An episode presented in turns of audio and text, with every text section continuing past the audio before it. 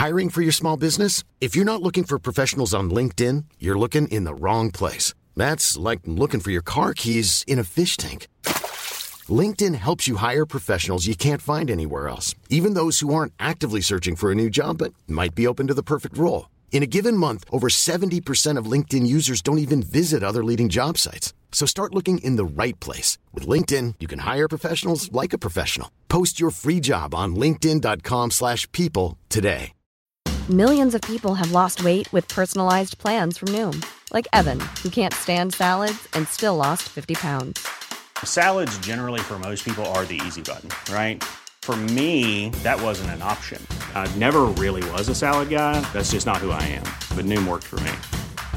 Get your personalized plan today at Noom.com. Real Noom user compensated to provide their story. In 4 weeks, the typical Noom user can expect to lose 1 to 2 pounds per week. Individual results may vary.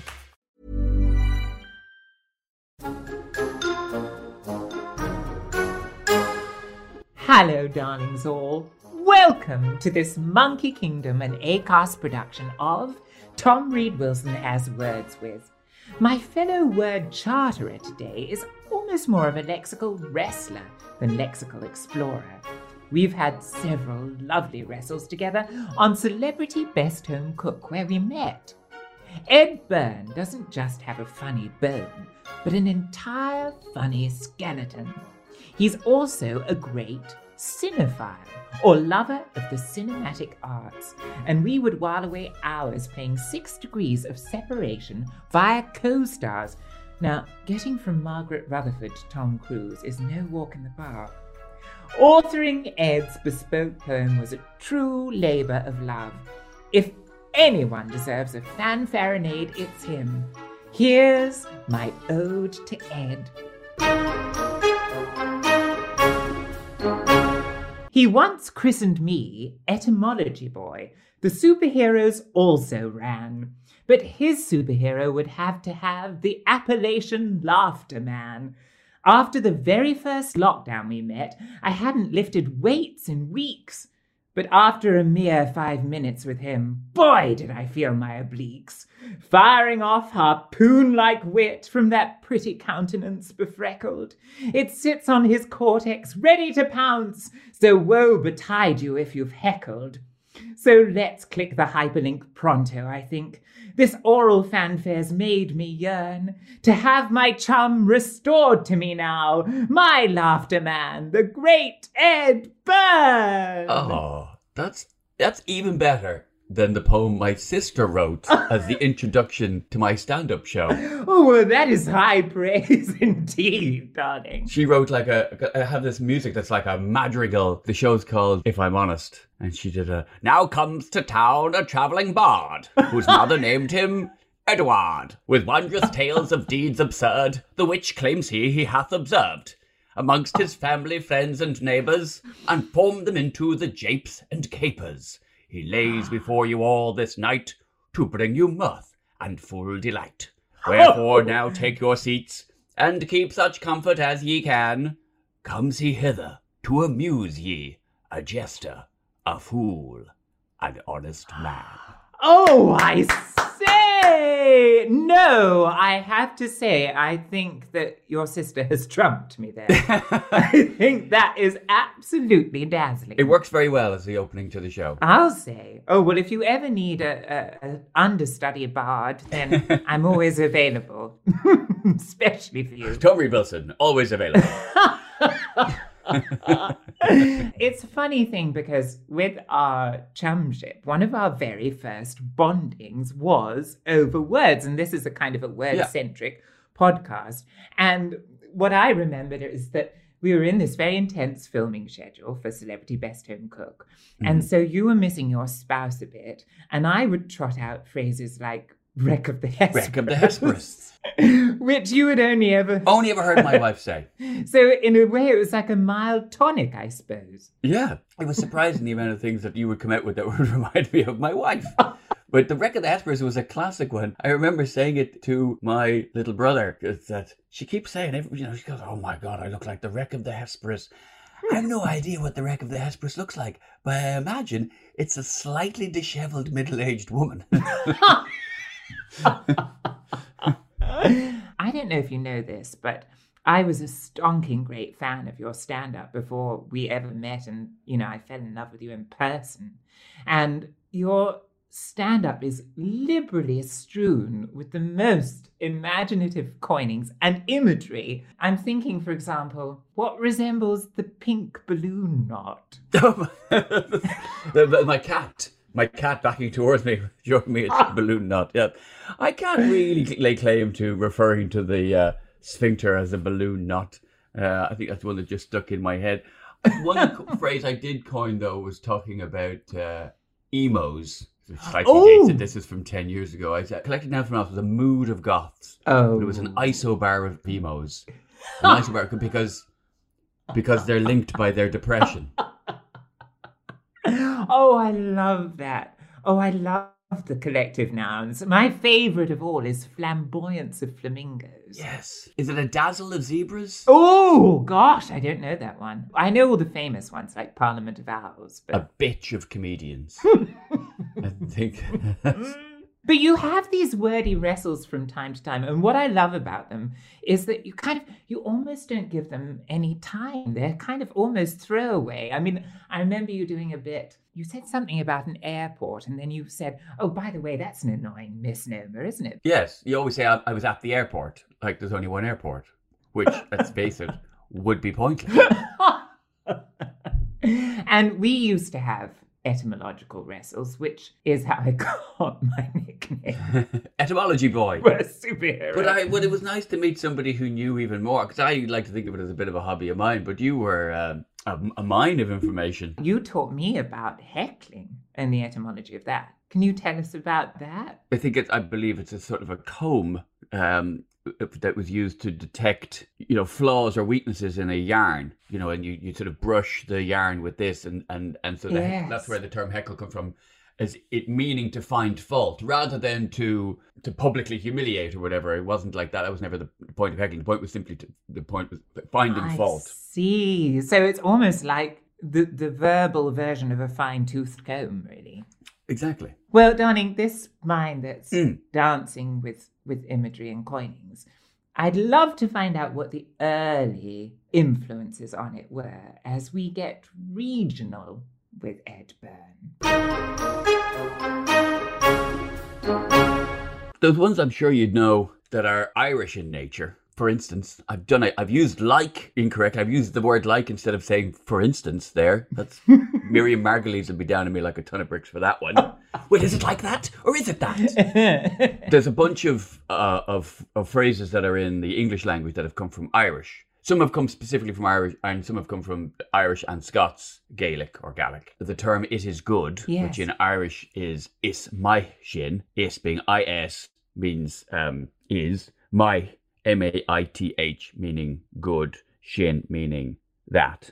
So that's just the order. That is good. Is my shin. Yes. Got anglicised to smashing. Oh my! So it's a whole phrase that's been contracted. Yeah, and I always think it sounds so English when people using smashing to mean good. It sounds like spiffing, you know, doesn't it? It's like, oh, smashing. Yes. It sounds like such an English thing to say. That it's, for it to be derived from Irish is.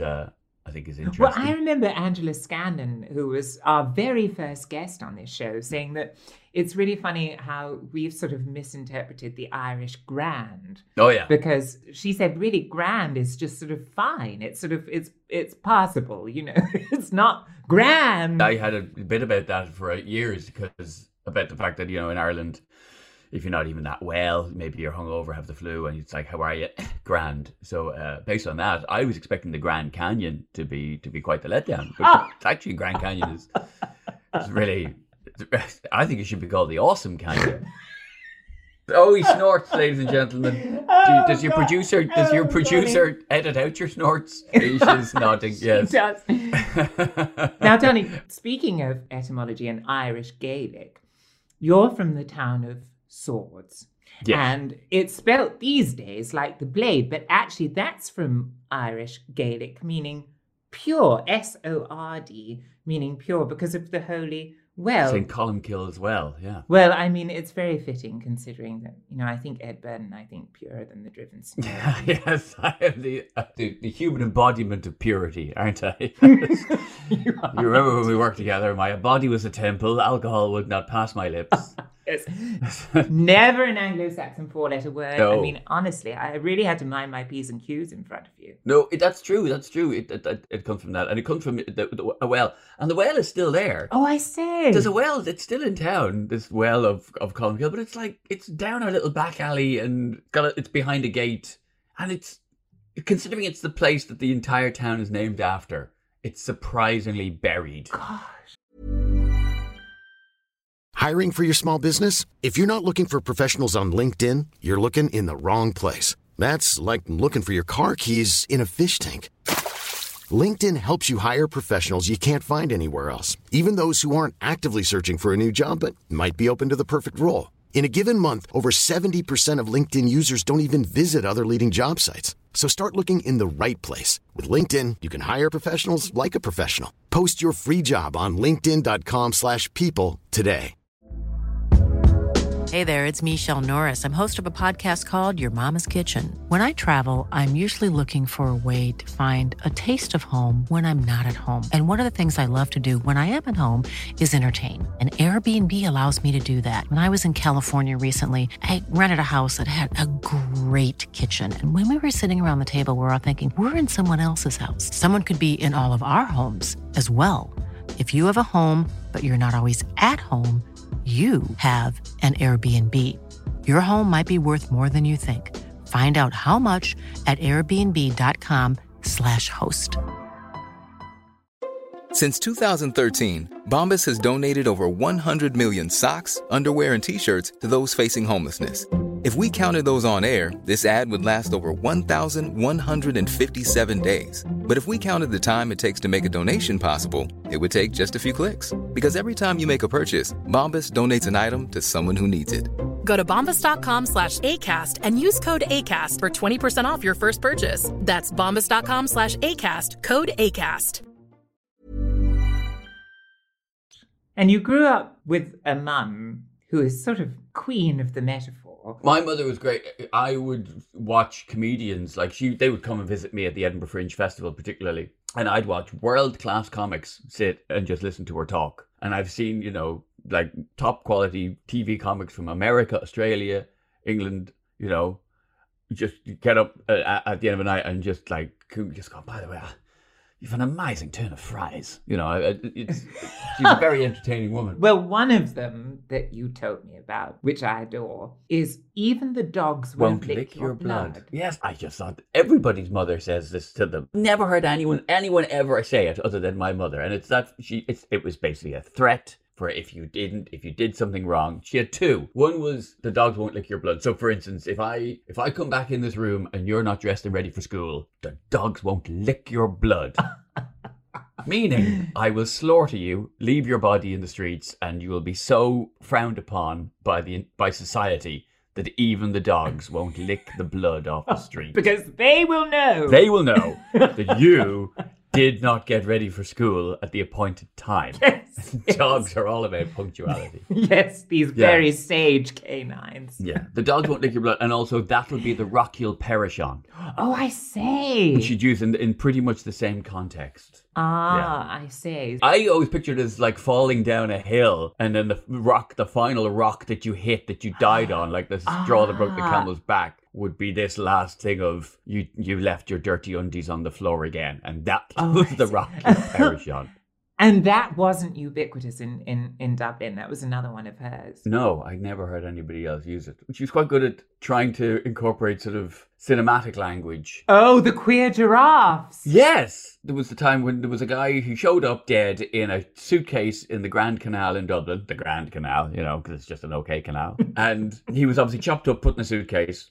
And so, obviously, it was some gangland affair. This was not a crime. It was doubtful that this was a crime of passion or a burglary gone right. This was obviously some sort of gangland thing. But my mother, she just went, well, he must have sold somebody queer giraffes. which I understood the moment she said it. It's a Gladiator reference. It's a line Oliver Reed said to Ahmed Jalili, because Ahmed Jalili, whose character sold Russell Crowe to Oliver Reed, also sold him a load of giraffes that Oliver Reed was complaining weren't breeding. He sold them a couple of breeding pairs of giraffes, and they weren't breeding, and he was convinced that it was because the giraffes were gay.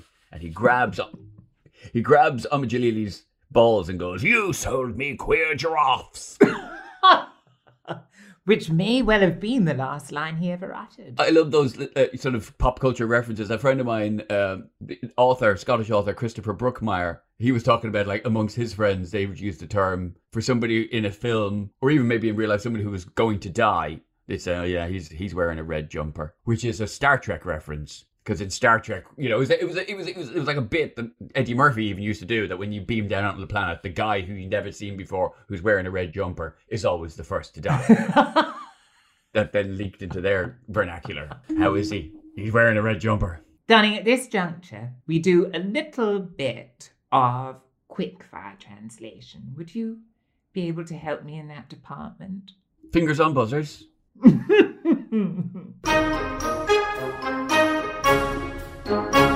Here's another Irish word. Yes. Smithereens. And it's just this. It's not like It's My Shin, where there's a nice, neat story of how it got anglicised.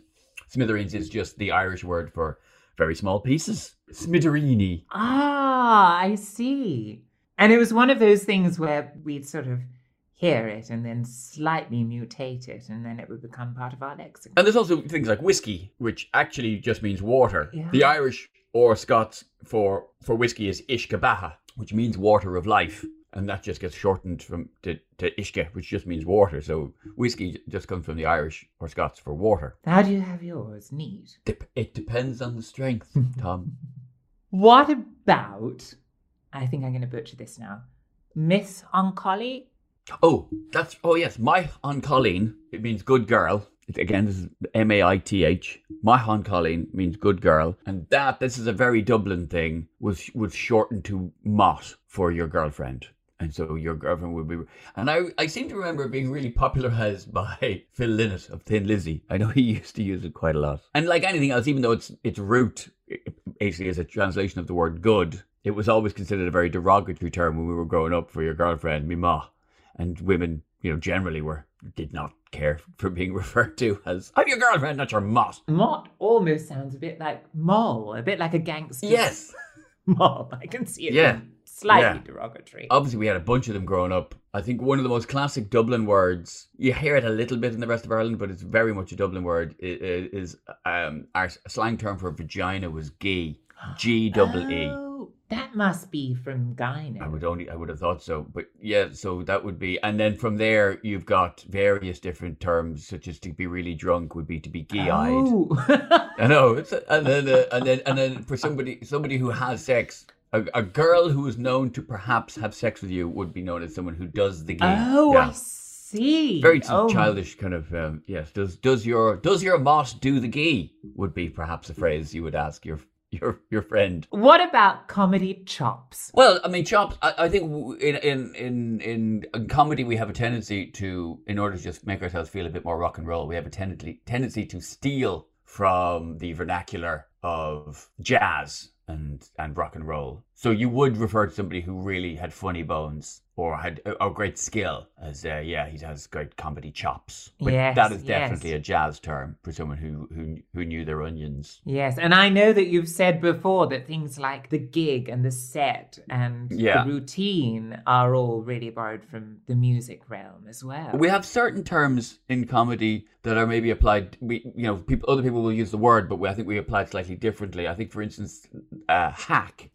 Yes. The hack tends to be a slang word for a journalist. We would use it very much to describe a crowd-pleasing, unoriginal sort of comedian. Well, you know, they are tied together because the provenance of the journalistic hack is actually the Hackney cab. Ah, I thought it might have been to hack away at a typewriter. No, you'd think so. You'd think so. But because all the carriages were stationed in Hackney, you would hail a Hackney cab. And that notion of something that got you from A to B, but with no bells and whistles, would just sort of do the job. Right. Right. And I guess that then in turn applies to comedy, the comedy hack. Right. I'm going to round off with one final Byrneism, which I think was my favourite from your stand-up. Have you been drinking your own ink? The people who make invitations for weddings. For a wedding, 150 people were coming to you. They wanted to charge you £1,700.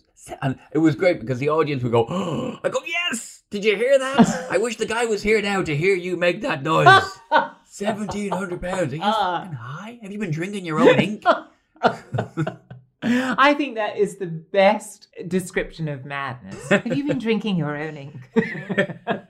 There's a wonderful line in Mrs. Henderson Presents with Judi Dench. She's trying to figure out what to do as a widow. And Thelma Barlow's character says to her, oh, well, you could take up tapestries. And she said, I'd sooner drink ink. Yes. Well, my mother's one was always, I'd rather eat Coke. Which I never understood because I only knew Coke as a drink, not a form of a fossil fuel. I tell you another one of my mother's ones. Now, I never met a gin I wouldn't lick off a sore leg. Well, I think the most delicious thing is when frames of reference meet in the middle, and we're proof of that, aren't we, darling? Wildly divergent, but we can do it. And you look totally unlike the wreck of the Hesperus today, darling. Oh! I look like the wreck of the Hesperus. I've missed that beautiful countenance of yours, from which such filth proceeds. Bro, I was just talking about you to somebody the other day. Where I'm like, don't you love him? He'll never say the word poor. He'll only say penurial. Well, darling, thank you for the riches of this episode, and I love you so. A delight to speak to you. I must drag you up a hill on one of my adventurings soon. Yes, I can't wait to mount a tour with you. Straddle a saddle. My bonus word this week is misnomer. Literally meaning misnamed, from the Latin nomen meaning name. Ed said airport was a misnomer because there's never just one port for aircraft. It had never even occurred to me. Well, it's time for me to sprout wings now. If you enjoyed Ed, other stars from the comic astral plane include Jennifer Saunders, Alan Carr, and Keith Lemon. This has been a Monkey Kingdom and Acast production. Until next time, oodles of love. Even when we're on a budget, we still deserve nice things. Quince is a place to scoop up stunning high-end goods for 50 to 80% less than similar brands. They have buttery soft cashmere sweaters starting at $50, luxurious Italian leather bags, and so much more. Plus, Quince only works with factories that use safe, ethical, and responsible manufacturing. Get the high-end goods you'll love without the high price tag with Quince. Go to quince.com/style for free shipping and 365-day returns.